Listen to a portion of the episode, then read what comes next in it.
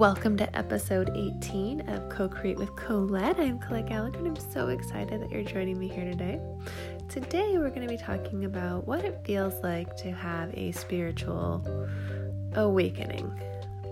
And so, this came up today because I'm going through this energy healing program, and I don't believe that an awakening is one thing. I don't believe that it's one moment in time where you're just suddenly like, I'm awake.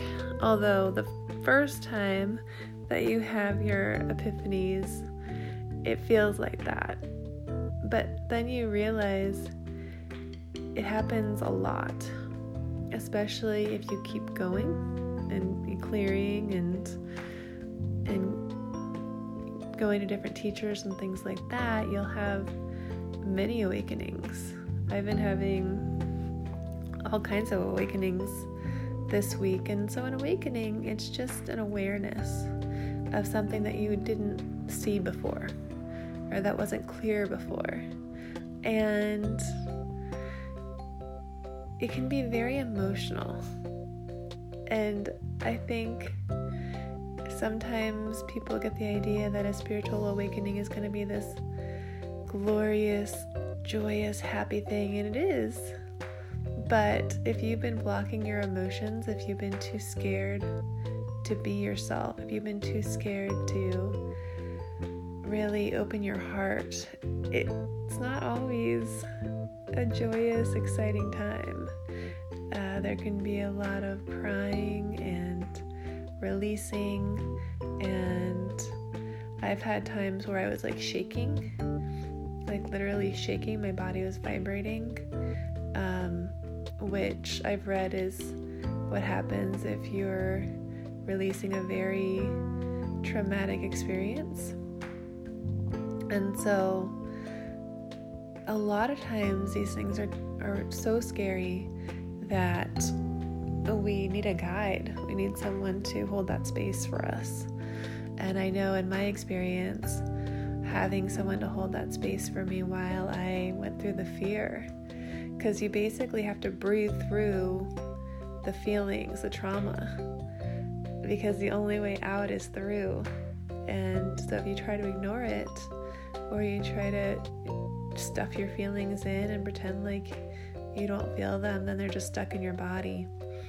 And that can cause all kinds of problems from depression to illnesses, actual diseases in your body. Your body creates diseases in your body so that you can become aware that something's not right.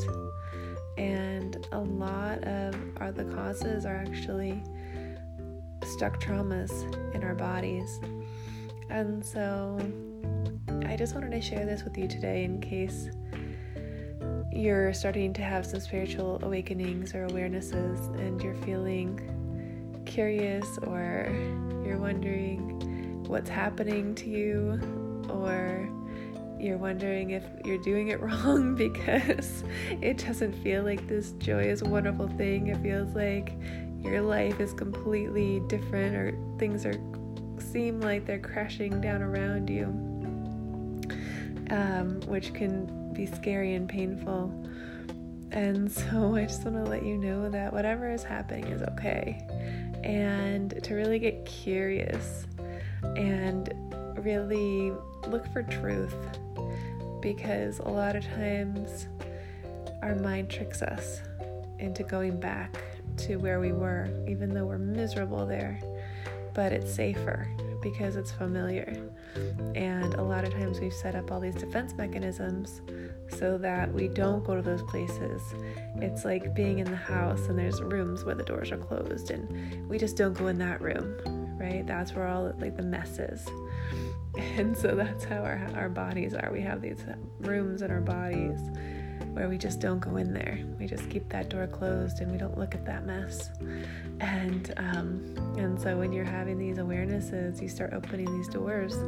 And just like if you were cleaning out your house, some people are super excited, like, all right, let's clean this out, let's get this done, and feels great. And for other people, they're so attached to those boxes in that room that they'd rather close the door not look at them but be happy they're in there. And then if you try to get rid of them, like if you ever watch Hoarders, like those people don't want the trash out. They want to keep their their nasty urine bottles and they can't use their bathrooms and it's you from the outside it looks crazy, but to those people it's safe.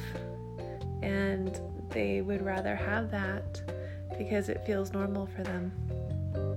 And so, yeah, if you have any questions around this, feel free to message me or email me, colette at colettegallagher.com.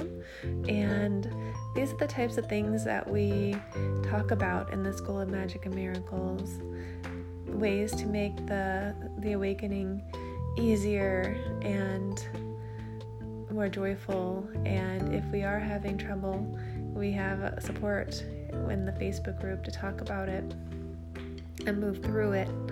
So I hope you consider joining schoolofmagicandmiracles.com. And there's a free initiation guide on there. So if you go there, you can grab that. It gives you seven steps to get started with your magic and mirac- magical and miraculous life. And I hope you have an amazing day. Keep creating rich and manifesting powerfully.